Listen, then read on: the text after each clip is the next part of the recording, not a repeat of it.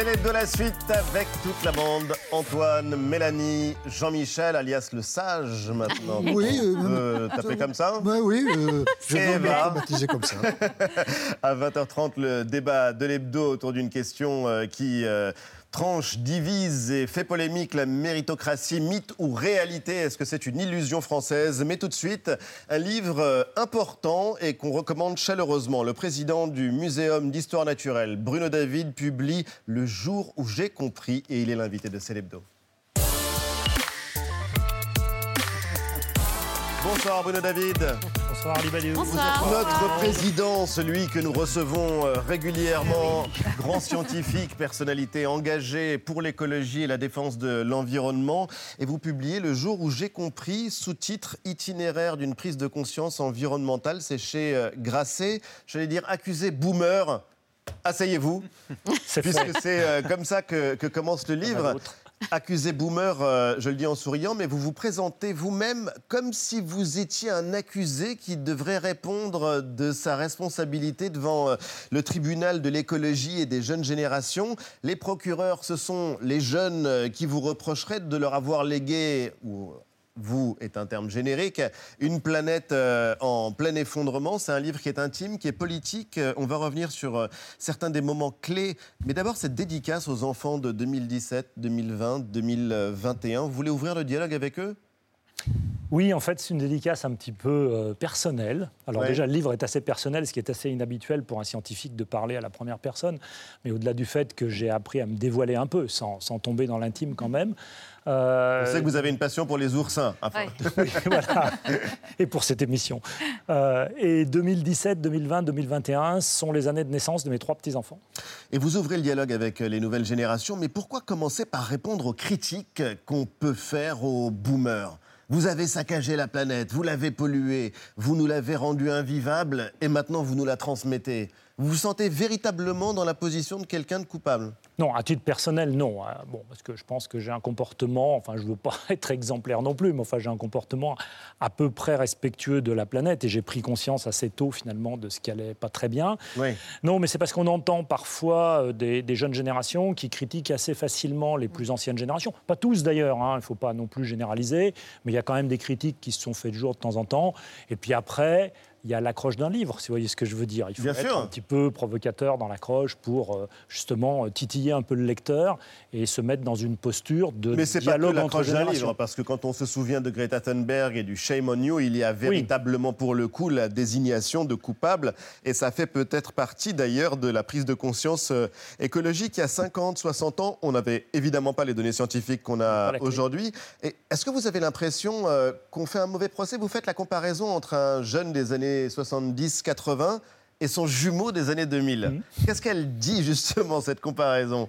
Ben, cette comparaison, elle dit que l'impact environnemental euh, du jumeau des années 2000 est plus important que celui d'un jeune des années 70-80. C'est pas une question d'exemplarité, bien sûr. C'est pas une question d'exemplarité, c'est simplement que l'environnement social qu'on avait à l'époque, les moyens financiers qui étaient disponibles à l'époque pour les jeunes de l'époque, étaient bien moins importants que ce qui est pour les jeunes d'aujourd'hui. Le prix d'un billet d'avion pour traverser l'Atlantique à l'époque était totalement inabordable Oui. pour, les jeunes généra- pour les générations de l'époque. Alors que maintenant, ça On peut aller passer un week-end à Rome pour 30 ou 40 euros. euh, Voilà. Et c'est- c'était même pas envisageable. Enfin, la question ne se posait même pas. ouais. 10% de l'électricité mondiale est dévolue au réseau. Les réseaux n'existaient pas. Donc forcément, il y avait déjà 10% d'économie d'électricité mondiale, par- structurellement. Alors, il y a une question de culture et c'est assez intéressant quand on connaît euh, votre passion pour la science et l'importance de l'histoire naturelle même euh, dans, dans- dans, euh, la société française et son, son histoire. Vous dites confondre Zola et Proust. Confondre Zola et Proust, ça c'est très grave. C'est vraiment une catastrophe. C'est beaucoup plus grave dans notre société de, que de ranger les huîtres parmi les crustacés. Oui. Pourquoi Mais parce que on oublie que les, les huîtres ne sont pas des crustacés et on D'abord, considère que bon. c'est pas si essentiel que ça. Euh, si je vous pose la question très précise, euh, quelle est la différence entre un triton et une salamandre, par exemple? Je ne vais pas attendre la, La réponse. réponse. hein. Non. Mais je suis prudent quand même. Euh, Vous voyez, c'est pas trop grave de ne pas le savoir, alors même qu'on est face à une crise environnementale majeure et qu'on aurait besoin de le savoir. Et puis culturellement, au moins dans les pays latins, euh, la culture littéraire, la culture artistique est considérée comme étant la vraie culture. La culture naturaliste comme finalement une, passion secondaire qui peut habiter certaines personnes. Bon, c'est bien de s'intéresser aux pâquerettes et aux petits insectes, aux petits oiseaux. Enfin, bon, s'il y a des gens qui s'y intéressent, c'est très bien, mais c'est pas ça la vraie culture. On parle de prise de conscience, particulièrement depuis euh, l'été dernier, quand il y a eu euh, les méga-feux, quand il y a eu euh, les inondations au Pakistan, quand il y a eu des phénomènes climatiques absolument extrêmes, et même en France, qui nous ont obligés à regarder cette vérité en face. Quand vous vous dites que vous revenez sur ce jour où j'ai compris, en vérité, il n'y a pas un jour, mais il y a des événements marquants, et en remontant jusqu'à votre enfance, vous parlez de l'explosion d'une raffinerie en janvier 66, les premières marées noires. 67. 67, les premières marées noires euh, également. Euh, les scènes euh, qui ont peut-être moins cours aujourd'hui quand on allait à la plage et qu'on revenait avec les des... Pieds Non, les pieds maculés ouais, De, boulettes de, goudron. Ça, ça a fait partie de la manière dont s'est éveillée votre conscience écologique? Oui, ma conscience écologique, elle est partie de, questions de pollution, parce que c'est ce qui se voyait dans les années 60, quand j'avais 7-8 ans. On voyait ces sujets de pollution, on voyait des décharges sauvages, on voyait des choses comme ça, on voyait des rivières qui étaient polluées éventuellement. Et donc ça, ça m'a marqué comme enfant. Alors j'étais dans une famille de naturalistes qui me sensibilisaient aussi à ces choses-là, hein. c'est-à-dire qu'il n'était pas question de jeter un papier par la fenêtre de la voiture, hein, ni, un chewing-gum. Hein. C'était vraiment euh, proscrit totalement. D'accord. Donc on était sensibilisés à ça avec mon frère, mais euh, en même temps, ça se voyait voyait ces sujets de pollution. Donc j'ai été sensible à ces sujets de pollution. Et puis je, raconte des choses un peu plus tardives. Quand j'étais étudiant, moi, il y a un, moment qui m'a particulièrement marqué. Je ne sais pas si je ne suis pas trop long, si je peux vous le raconter. Non, non, mais bien sûr, au contraire. Le redire, c'est quand on est un, groupe d'étudiants, on visite la raffinerie de Fosse euh, sur mer. Et euh, je pose la question, je me souviens très bien, c'était moi qui pose la question, j'étais peut-être au troisième rang, je pose la question au directeur de la raffinerie pour lui dire, mais finalement, euh, la pollution que vous émettez, comment vous la traitez? Et sa réponse qui m'a complètement étonné, estomaqué, c'est il n'y a pas de pollution, il y a le Mistral. Ah. Et ce décalage sur la pollution entre euh, l'époque et aujourd'hui, vous le développez euh, très bien dans le livre. On voit, alors vous commencez à en parler. Pour vous, c'était peut-être quelque chose d'un peu euh, présent à l'époque aussi grâce à l'éveil de, vos, parents, mais vous rappelez les comportements du, du quotidien qui étaient complètement anodins à l'époque. Par exemple, le tri des déchets, le béaba, évidemment, pour nous aujourd'hui qui n'était absolument pas euh, un sujet. Les ordures ménagères, vous avez commencé à en parler, euh, qui finissaient carrément dans les rivières. Alors vous racontez le rituel qui rythmait euh, le quotidien de vos grands-parents maternels dans ce petit village de Haute-Loire. Et à la tombée de la nuit, eh ben, on allait jeter les poubelles dans l'eau en bas de la maison sans trop se poser de, questions. Et puis on part avec vous pêcher aussi. Et on réalise que bah, les petites flaques de mousse qui surnagent n'alertaient personne. Les premières, en fait, traces de pollution n'étaient pas du tout interprétées comme des signaux euh, euh, inquiétants, alors que ça contaminait l'eau évidemment, et puis aussi les poissons que vous alliez manger ensuite. Et on voit donc ce décalage immense entre finalement cette nature dans laquelle aussi vous vivez et le manque de vigilance, le manque d'éveil en fait des personnes qui y vivent aussi jusqu'à aujourd'hui. Oui, parce que c'était euh, plus parcellaire peut-être, et puis euh, on était au début de ces fameuses Trente Glorieuses où euh, il y avait une société, pas forcément de consommation, mais en tout cas d'équipement qui se mettait en place, où mes grands-parents n'avaient pas de réfrigérateur, n'avaient pas de four, n'avaient pas de machine à laver. Donc ce sont des équipements qui sont venus plus tard. Donc on était dans cette dynamique-là et la pollution, elle faisait partie un petit peu du paysage, mais elle avait toujours fait partie plus ou moins du paysage parce que euh, si on remonte plus loin dans le temps, euh, la France n'était pas spécialement propre euh, et on s'est pas mal amélioré de ce point de vue-là. Heureusement, parce que le contenu de nos poubelles n'est plus le même qu'à l'époque non plus. En France, mais parce que c'est vrai que quand on pense au septième continent ou au huitième de large de l'Atlantique ou du Pacifique, il y en a un dans chacun des océans. Mais il y a quelque chose qui est assez formidable, c'est qu'on est en plein festival de Cannes, euh, Bruno David, et il y a des films qui ont joué un rôle important dans la conscience euh, écologique. On ne va pas parler euh, du film d'Al Gore sur la vérité qui dérange, mais un exemple emblématique, et ça a été une palme d'or en plus, Le monde du silence de, de Cousteau émerveillement à l'époque, présenté comme une ode à l'océan. et vous, vous écrivez en fait non, ce chef-d'œuvre de l'époque, en fait, c'est une ode à la connerie. Pourquoi C'est pas moi qui ai utilisé le terme. Non, hein, le terme entre guillemets, mais je l'emprunte et je cite ma source. bah, C'est-à-dire que dans le film, on voit qu'ils sont capables de faire exploser un récif de corail à la eh dynamite pour voir ce que ça donne et combien il y a de poissons qui sont morts, qui remontent en surface. Euh, ils sont capables de chevaucher des tortues, euh, de s'asseoir sur une tortue, des fumer sa clope sur, sur, le dos d'une tortue, de massacrer des requins en disant mais qu'est-ce que c'est que ces sales bêtes? Enfin, c'est assez phénoménal. Avec le recul qu'on a aujourd'hui, on se dit c'est pas pensable. Comment on a laissé faire ça Comment on a laissé faire ça Et, à l'époque, le paradoxe, c'est pourtant le paradoxe, c'est que c'est euh, la découverte d'un monde à protéger. Bien sûr. Mais c'était un monde à protéger. Et, les films de Cousteau ont, sensibilisé euh, toute une génération, dont certains sont devenus, euh, comme moi, des biologistes marins. Oui. Donc ça, ça a marché à certains égards, mais la relation au reste du vivant n'était pas du tout la même qu'aujourd'hui, mais pas du tout, du tout. On était à des années-lumière, mais c'était un contexte. Et c'est pour ça qu'on ne peut pas trop rétrospectivement euh, monter trop le curseur des reproches. On peut faire des reproches, c'est certain, mais euh, il faut aussi se garder de jugement rétrospectif à l'aune de ce qu'on est aujourd'hui. Alors il faut se méfier des jugements rétrospectifs, mais c'est intéressant en tout cas de faire euh, la rétrospective ou le film que vous retracez dans votre livre avec Antoine. Une date marquante pour le coup, c'est 1972. Oui, c'est celle aussi d'un rendez-vous manqué. 1972, c'est l'année euh, du premier sommet de la Terre euh, à Stockholm, en Suède. C'est aussi euh, l'année de publication d'un rapport important, le rapport Meadows, commandé par le, Club de Rome, rapport sur les limites de notre modèle économique, sur les limites à la croissance. c'est un rapport qui n'a pas eu beaucoup d'écho alors a parlé, mais euh, rien à voir avec ce qu'on peut avoir aujourd'hui euh, avec d'autres, rapports, notamment ceux du GIEC. Euh, comment vous l'expliquez? Non, mais parce que simplement, les temps n'étaient pas mûrs. On ne se rendait pas compte de ce qui se passait autour de nous. Ou pas vraiment. Encore une fois, il y avait les sujets de pollution, un petit peu de sujets de biodiversité, mais pas tant que ça. Oui, mais beaucoup de choses étaient déjà Le climat était complètement absent du, sujet. Des médias.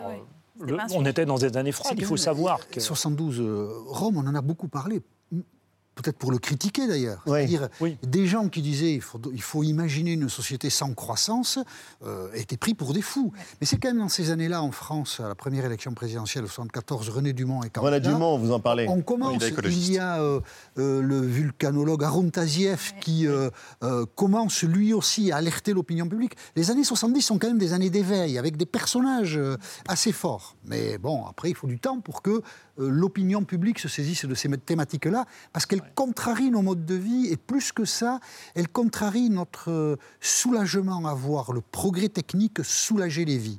Oui. Et, à peine entre-t-on dans l'ère moderne qu'il faut imaginer l'abandonner parce qu'elle est trop polluante. Très difficile à faire ça. Et ça, c'est vrai que le rapport au progrès est totalement contradictoire. Ce que dit Jean-Michel, c'est... Euh, oui, bien sûr. C'est une vraie contradiction de notre époque. Et d'ailleurs, vous dites que la conscience du réchauffement climatique, en fait, assez paradoxalement pour vous, vous l'avez pris, euh, vous l'avez eu l'hiver, avec euh, le contact avec le, froid. Mais euh, bon, depuis 90, il y a eu les rapports du GIEC. Et il y a une étude récente qui révélait, et elle est quand même assez sidérante, j'aimerais savoir ce que vous en pensiez, 37% des Français, donc quasiment 4 sur 10, ne croient pas au rapport du GIEC, et notamment que la cause du réchauffement climatique sont les activités humaines.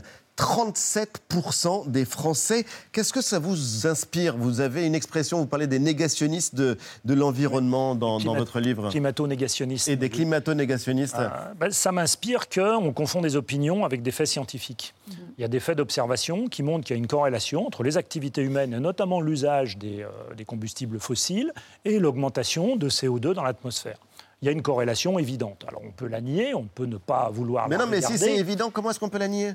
On peut, non, à mes yeux, on ne peut pas. Moi, vous savez, je suis très rationnel. Donc, évidemment, je... C'est le chiffre qui est impressionnant. C'est le chiffre qui est impressionnant, mais parce que c'est peut-être aussi plus confortable de l'année, parce que ça veut dire qu'il n'y a pas besoin de faire d'efforts. Alors, soit ça n'existe pas et je ne veux pas le voir, soit ça existe mais c'est pas grave, soit ça existe mais c'est pas de ma faute et de toute façon c'est la faute des autres.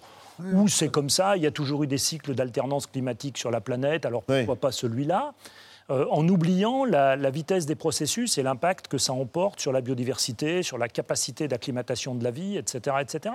Donc sur la mise en danger de nos écosystèmes et donc de nous-mêmes. Bien sûr, et on va y venir justement à la biodiversité, mais euh, ce livre, c'est aussi l'histoire d'une transmission, Eva. Oui, votre premier chapitre est consacré à votre enfance. Hein, vous, l'enfant des années 60, qui a grandi dans une famille très naturaliste et sensible à l'environnement. Vous nous le disiez euh, au début de l'émission. Votre papa était naturaliste. Il a pendant six ans dirigé le musée Guimet d'histoire naturelle à Lyon. Et eh bien, figurez-vous que notre documentaliste a retrouvé cette archive oh de 1985. Regardez.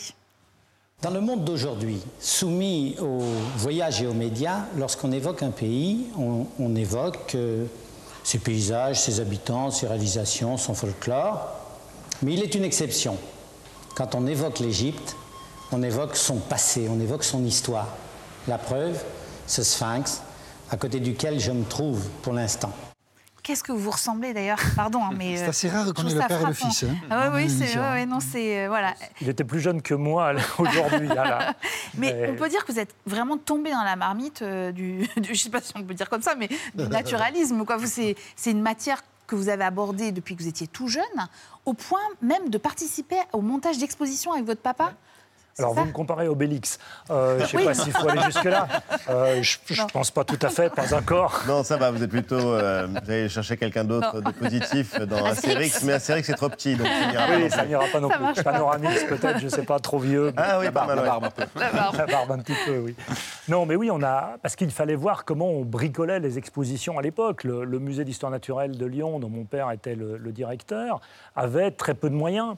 Et donc, je me souviens de ce 1er mai où, à l'époque, tout était fermé le 1er mai. Il n'y avait pas de transport en commun, il n'y avait pas de boulangerie, il n'y avait pas de cinéma, il n'y avait rien.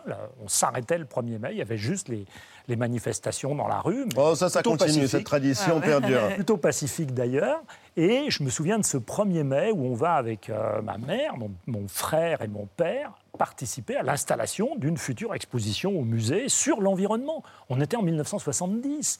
Donc c'était assez prémonitoire. C'était avant le premier ministère de l'Environnement, c'était avant René Dumont. Et on faisait cette exposition sur l'environnement où on installait des trucs dans les vitrines. Enfin, moi, moi enfant, c'était magique hein, d'ailleurs hein, de faire ça. Hein. Mais on comprend que ça vous ait euh, ensuite marqué. Euh, marqué. et inspiré. Bah, je suis tombé dans, la marmite. Carrière. Euh, vous êtes tombé dans la marmite, exactement. Mais vous-même, vous êtes président maintenant et vous êtes l'un des grands spécialistes, je le disais, parce que cet animal est absolument prodigieux. On l'a découvert grâce à vous, l'oursin. l'oursin qui est à Cannes avec le film de Gérard Depardieu, ou Mamie, mais notre documentaliste Florence de Bonaventure a regardé à retrouver, elle a regardé cette archive et du coup on vous la propose 93, 1993. Si cette conférence s'est installée à Dijon, ce n'est pas simplement parce que Bourgogne a ligoté et dégustation d'oursin se marie bien, nombre de chercheurs se refusant d'ailleurs à manger leur outil de travail. La raison de cette présence dijonnaise est plus scientifique, elle tient aux travaux effectués au Centre de paléontologie analytique de l'Université de Bourgogne. Les échinodermes sont apparus effectivement de façon extrêmement précoce sur la planète, il y a 5 euh, ou 600 millions d'années. Ils ont ensuite subi une crise extrêmement sévère, ils ont failli disparaître euh, il y a 200 euh, millions d'années, et heureusement quelques-uns ont survécu et ont redonné une évolution buissonnante plus tard qui nous donne une grande diversité d'échinodermes aujourd'hui, puisqu'il y a plus de 5000 espèces d'échinodermes dans les mers actuelles. Un laboratoire discret mais dont les travaux sont fructueux, c'est notamment ici que Bruno David, organisateur du colloque, a découvert un nouveau type d'incubation des œufs d'oursin dans des poches internes de la femelle. Mais l'oursin garde encore jalousement bien des secrets, les chercheurs s'y frottent et bien souvent s'y piquent. Jolie chute. La chute est absolument géniale. Ils ont encore des secrets pour vous, les oursins? Ah oui, j'espère bien. J'espère pour eux, j'espère pour mes successeurs. Non, en tout cas, ce qui est drôle, c'est d'imaginer, oui, de manger son outil de travail. Mais euh, vous aviez euh, publié, c'était un livre euh, très fort, à l'aube de la sixième extinction, la sixième extinction des espèces, Bruno David. C'est une pièce à verser au dossier de la sixième extinction, une étude qui a été publiée cette semaine, vous l'avez vu évidemment. En 40 ans, le nombre d'oiseaux des champs a diminué de 60% en Europe. C'est absolument vertigineux et c'est une étude qui montre pour la première fois les raisons principales de, ce déclin Agriculture intensive, évidemment.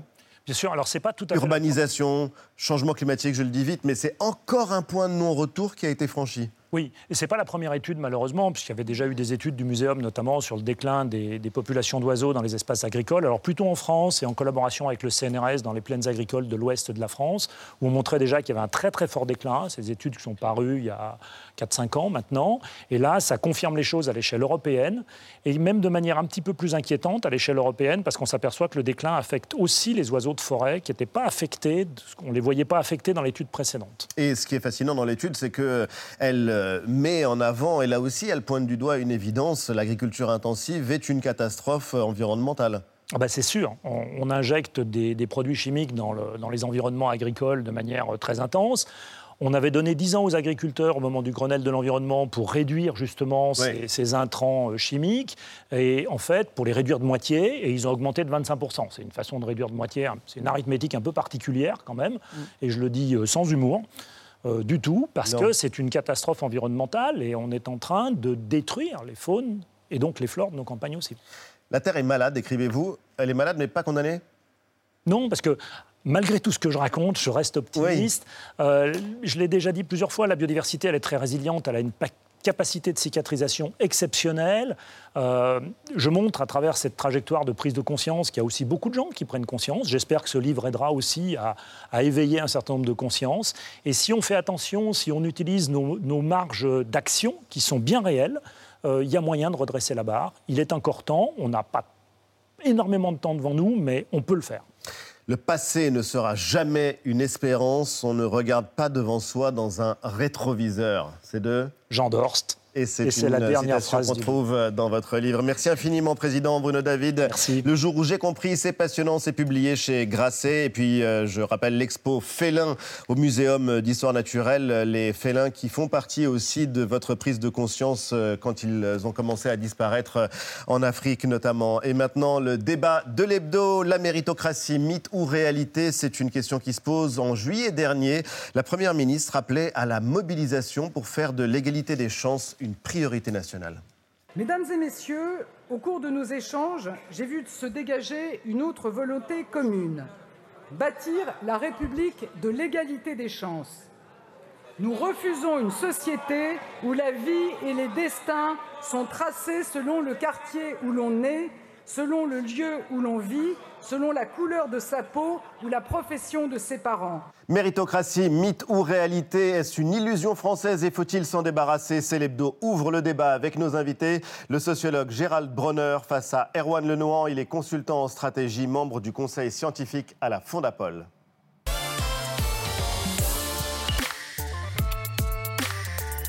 Bonsoir à tous les deux. Bonsoir. Et bienvenue Gérald Bronner. Les origines, pourquoi devient-on qui l'on est C'était aux éditions Autrement publié il y a quelques mois. C'était passionnant. Erwan Lenoir, on vous lit régulièrement dans l'opinion. Vous avez été euh, président d'une association qui prépare des jeunes de quartier euh, défavorisés au concours des grandes écoles et auteur également de La France des opportunités aux belles lettres. J'allais dire des belles opportunités. Le problème, c'est qu'elles sont rares. On va d'abord débattre euh, du mot méritocratie, Gérald Bronner, puisque vous en donnez la définition dans votre livre. Je vous laisse y aller. Oui, ben la méritocratie, c'est une promesse que la République, entre autres, fait, que vous allez euh, pouvoir réussir dans la vie en fonction à la fois de votre talent et des efforts que vous allez produire. La combinaison des deux euh, définirait le mérite. Euh, seulement, voilà, le problème, c'est que cette promesse n'est pas toujours tenue. C'est le moins qu'on puisse dire, c'est un mythe. Alors, c'est une fiction, en effet. c'est pas tout à fait un mythe. Bah, d'abord, effectivement, c'est un élément narratif, je dirais, c'est une narration politique. C'est pas totalement un mythe, parce que ça voudrait dire que dans aucun cas le mérite est reconnu dans la République, ce qui est faux. Il y a toutes sortes d'individus qui, heureusement d'ailleurs, arrivent à s'extraire de leur origine modeste pour euh, parfois, euh, j'en fais partie, disons, par exemple, devenir professeur euh, d'université. Et, ça, c'est un, un, bien, mais cependant, il faut rappeler quelques chiffres qui sont tout de même très inquiétants. On va y venir justement. qui reviennent sur, sur, cette question. Mais un élément seulement, c'est vrai que la France est l'un des pays qui est le plus producteur d'inégalités méritocratie, vous partagez l'idée que c'est un mythe ou une fiction utile? Une fiction utile, oui, c'est une fiction utile. C'est-à-dire c'est la seule fiction qui peut faire fonctionner un système démocratique. Vraiment? Dans un système démocratique, il n'y a pas d'autre proposition que la méritocratie. La méritocratie, ou la, la, proposition méritocratique, pardon, elle vient en rupture avec la société d'ancien régime c'est Beaumarchais, euh, euh c'est Tocqueville, l'un et l'autre vantent l'esprit, la réussite par l'esprit. Vous voyez, euh, le, mariage de Figaro, euh, l'un est roi, l'autre est berger, le hasard fait la par le sort de la naissance, l'un est roi, l'autre est le hasard fait la distance, l'esprit seul peut tout changer. C'est la promesse méritocratique, elle vient de là parce que d'une société démocratique une société en mouvement. Promesse, fiction utile, moi je vous dis beau mensonge. Non, pas beau mensonge, que vous avez des. Euh, je pense que euh, Gérald Bronner le disait à l'instant, il y a des exemples de réussite. Il y a des, exemples. Il y a des exemples. Il y a des, vous avez des, Et également, on pourra vous donner des, euh, des, statistiques. Il y a une mobilité sociale qui existe dans l'ensemble des pays démocratiques, d'ailleurs bien plus qu'on a les pays qui ne sont pas démocratiques. Est-ce que ça veut dire que c'est parfait? Est-ce que ça veut dire qu'il n'y a pas un certain nombre d'obstacles à la réalisation de la méritocratie? Évidemment, non. Et pour le coup, euh, c'est également ce que vous disiez tout à l'heure. La France est l'un des pays où ces obstacles sont les plus forts. C'est une fiction qui ne tient pas ses promesses. Est-ce qu'il faut privilégier l'égalité des chances et se débarrasser de l'idée de mérite? Ben D'abord, euh, l'égalité des chances, euh, il faut évidemment la fixer comme un projet politique de ce point de vue, je pense qu'on sera tous, sera tous d'accord. Mais cette égalité des chances doit se faire sur quelle base? Et euh, alors, comme euh, Erwan vient de le dire, euh, il y a la fiction utile, ça c'est les mots du sociologue François Dubé, hein, qui, qui, parle de fiction utile, et je suis d'accord avec lui. J'ai juste un point de désaccord, je ne crois pas que ce soit la seule fiction qui est proposée dans un système démocratique. Il y en a une, il y a une grande alternative, qui est, que j'appellerais le fatalisme social, c'est-à-dire celle qui prédit, sur la base d'arguments statistiques tout à fait sérieux, que vous n'avez dans le fond aucune chance de vous en sortir, et cette impression d'en avoir aucune chance de s'en sortir peut créer, c'est ce que j'explique dans mon livre, des prophéties autoréalisatrices. Mais pas seulement, un héritier peut très bien réussir sans avoir absolument aucun mérite. La France, c'est un pays d'héritiers. Je ne vais pas citer un autre sociologue, euh, votre prédécesseur Pierre Bourdieu, mais on est dans un pays où l'héritage compte énormément sur tous les plans. C'est un des défauts de la mérite, du récit méritocratique, précisément. Il a bien des vertus parce qu'il est dynamogène. En effet, il, maintient l'espoir, ce qui est quand même fondamental pour, pour s'investir, par exemple, dans l'effort que nécessitent les études. Mais d'un autre côté, ceux qui n'ont pas réussi ou qui ont l'impression de ne pas avoir réussi, par exemple, ça peut être une impression subjective, peuvent aussi avoir le sentiment qu'ils ont moins de mérite que les autres. Et ah ça, ça crée évidemment une rage sociale problématique. Le deuxième point que j'ajoute euh, dans la littérature, c'est que, euh, et ça a été souvent pointé, le fait de réussir peut vous donner aussi l'impression que vous devez tout à votre mérite. Ce que je veux dire, c'est que les enfants, par exemple, des catégories aisées qui vont dans les grandes écoles, ont du mérite, parce qu'on ne réussit pas l'X, on ne réussit pas l'ENS, l'école normale supérieure, sans avoir beaucoup travaillé.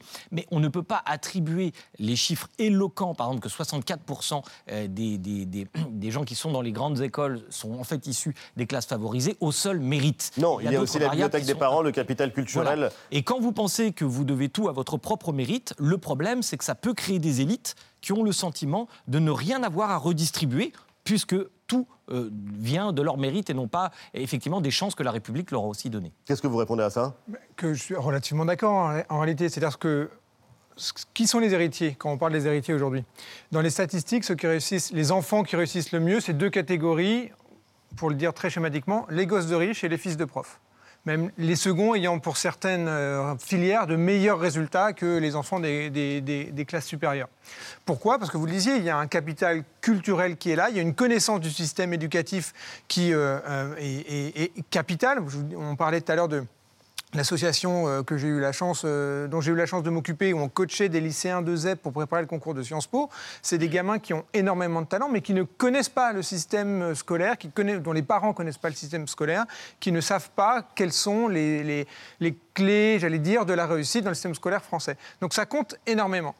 Euh, mais après ça, la question, c'est qu'est-ce qu'on fait? Est-ce que Non, la question, c'est que vous ne répondez pas à Gérald Brenner. Est-ce qu'il n'y a pas un sentiment d'humiliation? Il parlait de rage sociale chez celui qui n'a pas réussi. C'est qu'il n'a pas de mérite et donc il euh, ne vaut rien, qu'il n'est rien pour employer une Il y a, il y a deux éléments, je pense, que dans, ce que, dans ce que dit Gérald. Il y a, euh, est-ce que le système méritocratique ou démocratique qui est en mouvement suscite de la frustration? Oui. Parce que dans un système qui n'est pas méritocratique, votre place, elle est assignée soit par le rang, votre destin est défini soit par l'ordre auquel vous appartenez, soit parce que Dieu l'a décidé. Dans un système méritocratique et libre, hein, d'une société démocratique, ça repose sur vous-même. Donc effectivement, la liberté va avec une énorme responsabilité et que ce n'est pas nécessairement facile euh, au quotidien. Euh, et que quand votre liberté, en plus, cette responsabilité fait que vous vous heurtez à des, obstacles qui sont euh, réels et qui sont documentés de manière statistique, ça suscite la frustration. Mais la question, c'est est-ce que les fautifs, ce sont les héritiers est-ce que donc, en termes politiques, on doit sanctionner les héritiers ou est-ce qu'il y a un manque de concurrence à la base et dans le système qui, qui permettent à ceux qui viennent, pour le dire schématiquement, du bas de l'échelle sociale, de venir contester par leur réussite sociale ceux qui sont en haut? Et aujourd'hui, c'est ça. Le vrai problème de la société française, c'est pas tant les inégalités que ces inégalités sont figées. Jean-Michel La notion d'héritage est très piégée, en fait, parce que on parle d'enfants qui bénéficient d'un capital culturel, parce que leurs parents leur ont apporté. Mais leurs parents, ils peuvent eux-mêmes être issus de la méritocratie. Et euh, ils deviennent profs, et donc les fils de profs bénéficient de, de, de, la capacité qu'a eu leur, ou qu'ont eu leurs parents à changer de milieu social. Donc la notion d'héritage, elle doit être maniée avec précaution parce que dans l'héritage, il y a la méritocratie potentiellement. Qu'est-ce que vous répondez à Olivier Faure, le patron du PS, 80e congrès de son parti? Il dit qu'il faut se débarrasser du mythe de la méritocratie, ça ne correspond à rien et c'est une illusion au fond qui est néfaste. L'égalité des chances, elle doit être réelle, elle n'a pas à être euh, un véhicule d'une promesse. D'abord, ça me navre qu'ils disent ça en tant que représentant d'un grand parti de gauche. Euh, parce que ça fait partie enfin, d'un ex-grand parti, parti, qui grand. parti et qui pourrait le redevenir. En tout cas, il y a un ah, espace politique pour une gauche de gouvernement, ça je le crois très profondément. Mais je crois que cette gauche. Ah bah, il parle du principe de réalité. Vous vous parlez de promesses, de fiction utile depuis tout à l'heure. Vous savez, aucun programme politique ne peut se faire euh, sans précisément une narration. Or, la question du mérite de la rationalité et de bien d'autres éléments, d'ailleurs, me paraît, il me semble, euh, ont été abandonnés par une certaine gauche qui a pourtant une vocation à gouverner. Donc je suis un peu triste d'entendre ça. Et pour quelle raison? Parce qu'il a été dit qu'en effet, la notion d'héritage, à juste titre, peut être très ambiguë. Ça recouvre beaucoup de choses. Mais ça recouvre aussi quelque chose de fondamental qui n'a pas été dit encore ici. C'est qu'on peut aussi hériter d'une certaine confiance en soi toutes les études montrent que les enfants de catégorie modeste ont moins confiance en eux que les enfants de catégorie, disons, plus aisée. Et il y a une très belle étude par trois économistes, que je résume très rapidement ici, qui vient d'être publiée, qui montre, et c'est sur Parcoursup, donc c'est en France, que les enfants d'origine modeste, en effet, ont moins d'ambition que les autres à note égale, à, avantage égal. Mais ils font une procédure qui est très astucieuse, ils leur révèlent en fait leur vraie position dans la hiérarchie et découvrant leur vraie position, on voit que cela affecte leurs ambitions vers la hausse et en particulier pour les plus doués d'entre eux. Ce qui veut dire que c'est vrai qu'il y a les variables d'accès à l'information c'est pour ça que les enfants de profs réussissent si bien au capital culturel. Y a-t-il des livres chez moi? Comment est-ce que je m'allie le langage, etc., etc parfois aussi, notamment aux États-Unis, le capital économique, bien euh, entendu. Mais il y a aussi, j'y insiste, les fictions de soi-même. Et si l'on enferme, si l'on assigne les jeunes des catégories populaires à un destin fatal, et c'est ce que j'entends un peu dans les propositions de, de Fort, parce qu'il ne suffit pas d'invoquer l'égalité des chances si on n'a pas un programme politique concret derrière cela, et pas une narration qui ne désespère pas, si je puis dire, les foules, on va finalement produire des prophéties autoréalisatrices, c'est-à-dire des gens qui viennent de quartiers populaires et qui se sentent assignés seulement à leur position. On poursuit le débat, on comprend mieux l'actualité, comme chaque semaine en regardant dans le rétroviseur. Eva, c'est déjà vu.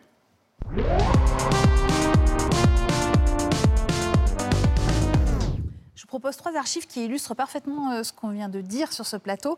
Euh, en 1945, le mot méritocratie est à l'origine de la création par Michel Debré de l'ENA, l'École nationale d'administration. Et dans les faits, en fait, l'ENA va se révéler très vite un lieu élitiste et peu représentatif de la population française. Regardez ce reportage de 1966. Chaque année, l'école forme 100 de ces hommes qui demain nous administreront, quelle que soit la tendance politique du gouvernement. Il y a deux types à l'ENA l'étudiant qui sort le plus souvent de Sciences Po et le fonctionnaire qui a passé un concours spécial qui est souvent d'origine sociale plus modeste. Un tiers en général sont des fils de fonctionnaires, les autres fils de cadres, de commerçants, d'employés.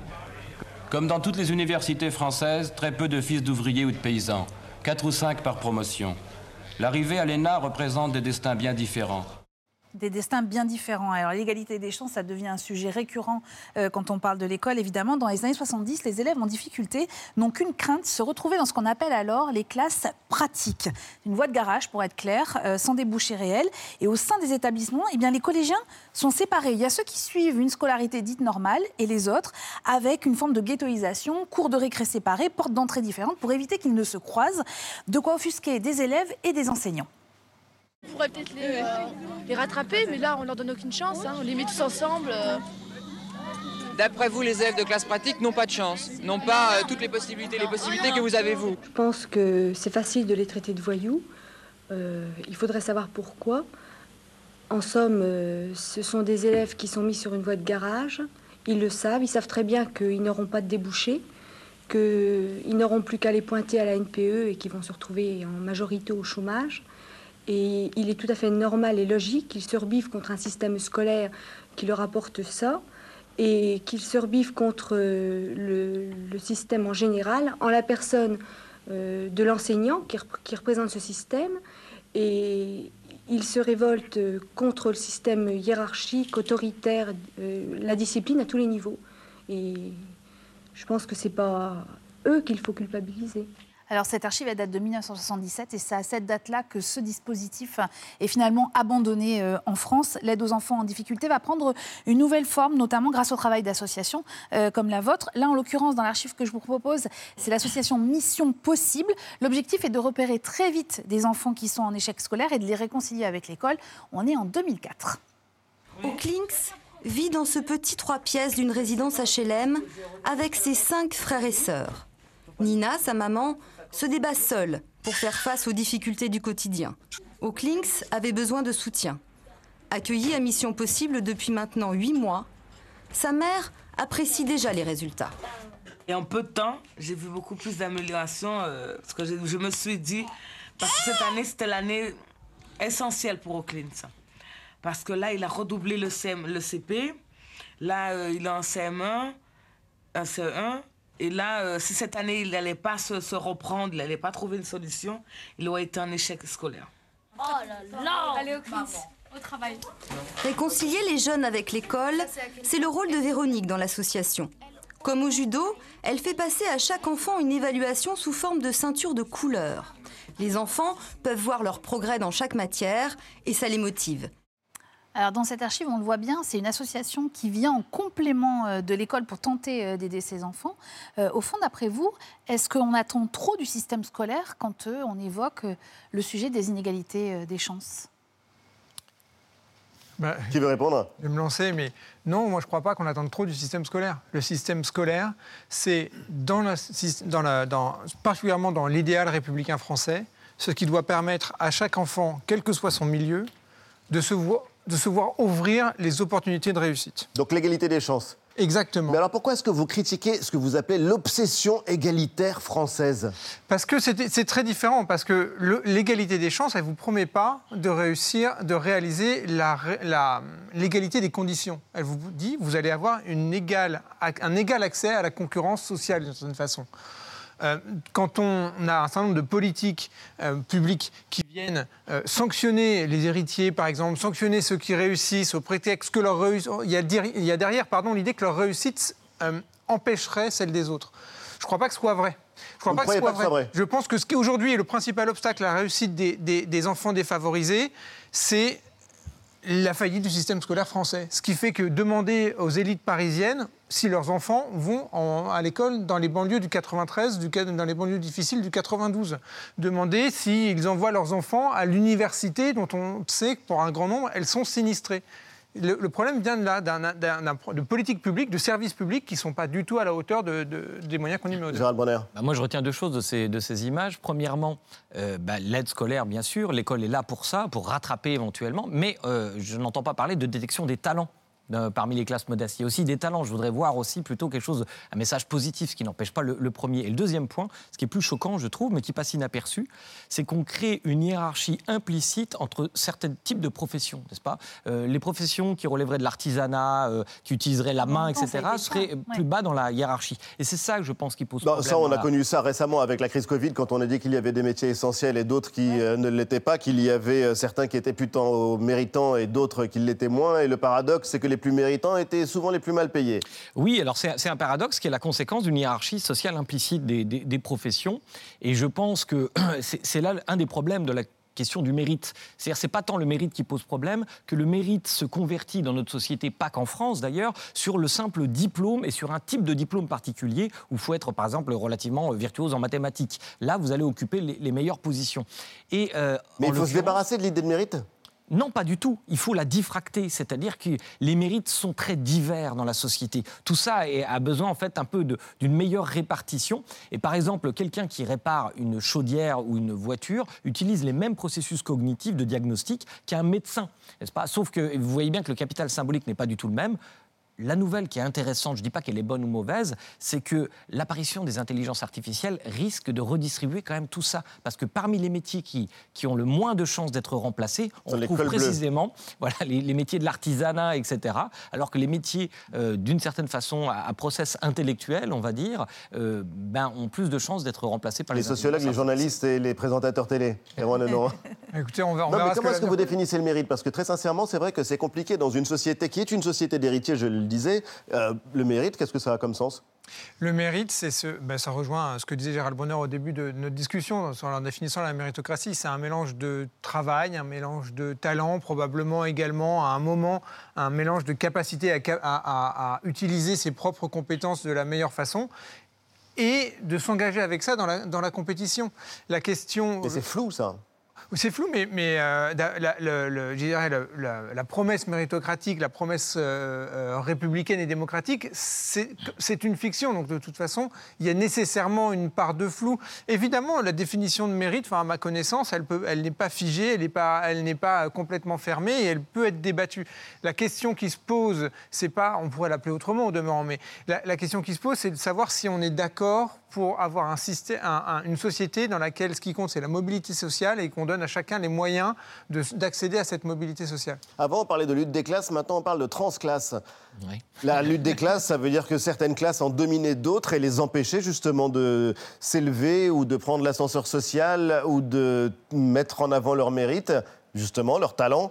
Et euh, maintenant, on parle de transclasse, de transfuge de classe. Je ne sais pas quelle est la bonne expression. Vous-même, euh, vous dites que d'une certaine manière, vous en êtes un euh, je, pas, pas d'une certaine manière, j'en suis un selon oui, mais alors, tout à fait officiel. C'est que changer le vocabulaire. je pas le terme transfuge, en effet, c'est ce que Changer les, le vocabulaire, ça fait aussi euh, changer la perception qu'on a de la manière dont fonctionne la société. Absolument, parce que les termes sont, sont porteurs d'implicite. Le terme de transfuge implique euh, qu'il y ait une trahison de classe sociale. Pas un transfuge, c'est quelqu'un qui passe d'une armée à l'autre. Moi, je me sens pas du tout traite de quoi que ce soit. je préfère utiliser. Le... de classe. Absolument, et on le retrouve beaucoup dans la, dans la littérature très doloriste autour de, de ces questions. Euh, moi, d'abord, je n'ai honte. Littérature doloriste oui, cette littérature qui exalte la, souffrance et, qui caractérise par une partie de la littérature des transclasses très récemment. Parce que quand vous lisez Albert Camus, vous ne retrouvez pas du vous tout. Vous voulez dire Annie Arnaud, par exemple, prix Nobel de littérature Annie Arnaud, euh, Édouard, Louis, un certain nombre, qui ont sans doute une grande qualité de plume, mais qui manient des thématiques bah, que le sociologue que je suis interroge, parce qu'elles surgissent assez récemment dans l'histoire, alors qu'auparavant, ce qu'on appelle les transclasses, eh bien, évoquaient plutôt des thèmes de, fierté, de reconnaissance vis-à-vis de l'école de, la République. Donc je trouve ça intéressant. Je ne juge pas, je, ne juge pas leurs affects. Mais en effet, je préfère le terme de nomade social. En tout cas, je l'applique seulement à moi je ne veux pas l'exporter, mais parce que moi, je reviens sans cesse dans ma catégorie euh, sociale d'origine. Je, vois encore ma famille, je ne suis pas fâché avec ma famille comme Édouard Louis. Euh, je, vois ma maman, mon, papa, je vois mes amis d'enfance. Et, par exemple, mon vocabulaire change en fonction des personnes, parce qu'on est des caméléons sociaux en réalité. Je crois qu'on est tous un peu des nomades sociaux. Et, peut-être qu'on peut se définir euh, finalement autrement. Oui, mais les exceptions n'invalident pas la règle. Et quelle est la règle en fait? Bah, La règle justement, enfin de la reproduction, Jean-Michel. la règle, c'est, euh, enfin vous le disiez tout à l'heure, l'égalité des droits. Après, le parcours de chacun est aussi euh, euh, de sa responsabilité personnelle. Il y a des obstacles dans le parcours, mais l'individu aussi s'engage, ne s'engage pas. La politique peut-elle tout régler? Peut-être pas. On aimerait que des lois, des textes écrasent tous ces problèmes et que quoi? Il se passerait quoi? Chacun aurait euh, exactement les mêmes chances. C'est une utopie quand même. Hein Erwan Oui, mais je suis assez d'accord avec ce que vous venez de dire. C'est-à-dire que, y a, en réalité, c'est une fiction. On l'a dit plusieurs fois. Elle est imparfaite. Mais vous entendiez Elisabeth Borne, la Première ministre? Elle vient de la gauche, elle dit qu'on a besoin malgré tout d'y croire et qu'il ne faut pas laisser les enfants au bord de la route. Et pourtant, ils sont laissés le plus souvent au bord de la ils route. Sont laissés, mais elle a absolument raison. Elle a absolument raison. Mais la question est pourquoi, par qui et par quoi est-ce qu'ils sont laissés au bord de la route? Est-ce qu'ils sont laissés au bord de la route par des gens qui, venant de milieux sociaux défavorisés, ont réussi. Est-ce qu'ils sont laissés par ceux qui ont eu la chance de naître dans une bonne famille Ou est-ce qu'ils sont laissés Ou est-ce qu'ils sont laissés par un système public aujourd'hui qui ne sait pas repérer les talents, qui ne sait pas donner confiance aux jeunes dans la réussite? L'association, ce qu'on faisait, on n'a jamais créé un talent. On a dit à des gamins qui avaient 17-18 ans, toi aussi, tu peux réussir. Il n'y a pas de raison que tu ne sois pas fait pour aller dans les grandes écoles. Tu as des bonnes notes, c'était plutôt des bons élèves, effectivement, dans, dans des lycées défavorisés. Tu peux réussir. Ça, aujourd'hui, le système scolaire le fait. Tu peux réussir, mais on va t'aider. Mais, on va t'aider, mais on, l'aide en quoi? On l'aide uniquement en lui disant tu peux réussir. notre principale aide, c'est de lui donner confiance dans son talent, dans sa capacité de, réussite. Et, les obstacles, ils sont d'abord euh, comme le disait Gérald Brunner, des enfants qui n'y croient pas eux-mêmes, de leur famille, et, pour le coup aussi, un certain nombre d'enseignants qui leur disaient Mais laisse tomber, tu n'y arriveras jamais. Et, y a, et ça n'est pas que dans ces milieux euh, défavorisés de, de, banlieue parisienne ou banlieue des grandes villes. J'ai grandi en milieu rural, moi, dès le CP, on m'a dit que j'étais pas fait pour faire des études et que du village, personne n'en avait jamais fait. Bon, fait. Et donc, euh, on n'allait pas y arriver. En fait, le, système, le, le, le système scolaire aujourd'hui est excellemment bien fait pour les enfants qui, savent réussir dans les voies de, parfaite d'excellence. Si votre gamin est fait pour aller en prépa, euh, dans les meilleures prépas de France, tant mieux pour lui. Si ça n'est pas le cas, s'il n'a pas été repéré, si le système, il, il, va être laissé sur le bord du chemin, d'où le fait qu'il n'y a pas de mobilité sociale. Donc, la société d'héritier, la lutte des classes, Marx, Bourdieu, on range ça au musée des concepts. Depuis longtemps. Non, Gérald Brenner sera le mot de la fin. Non, ce ne serait pas mon mot de la fin, certainement pas, en tout cas. Je, non, parce que beaucoup y croient encore et beaucoup y tiennent justement à ces analyses et à leur pertinence. Oui, mais il y a des pertinences dans cette analyse, notamment de, Bourdieu. Simplement, tout le monde est d'accord en réalité sur le fait qu'il y a une reproduction des inégalités. Personne ne doute de cela. La question, c'est de faire un bon diagnostic pour voir quelles sont les variables qui sont impliquées, pour éventuellement, la politique ne peut pas tout, mais elle peut quand même. Je crois encore que l'acte politique peut quelque chose pour repérer les leviers qui permettent d'améliorer les choses. Par contre, si la promesse est de dire vous allez tous être euh, président de la République, ça n'a pas de sens. Je dire, il y, a, il y, a, des hiérarchies, bien entendu, qui seront toujours là. Donc, il faut euh, à la fois avoir une une analyse lucide sur ce que promet la méritocratie. C'est une fiction, elle ne tient pas toutes ses promesses, mais c'est une fiction utile et nécessaire parce que les alternatives narratives nous conduisent dans un mur politique, à mon avis. Bah écoutez, euh, merci en tout cas d'avoir euh, partagé euh, ce diagnostic-là et d'avoir terminé malgré tout avec une touche d'optimisme. Il n'en restera qu'un. c'est pas Highlander, c'est pas Game of Thrones, c'est aussi Jean-Michel, la dernière histoire.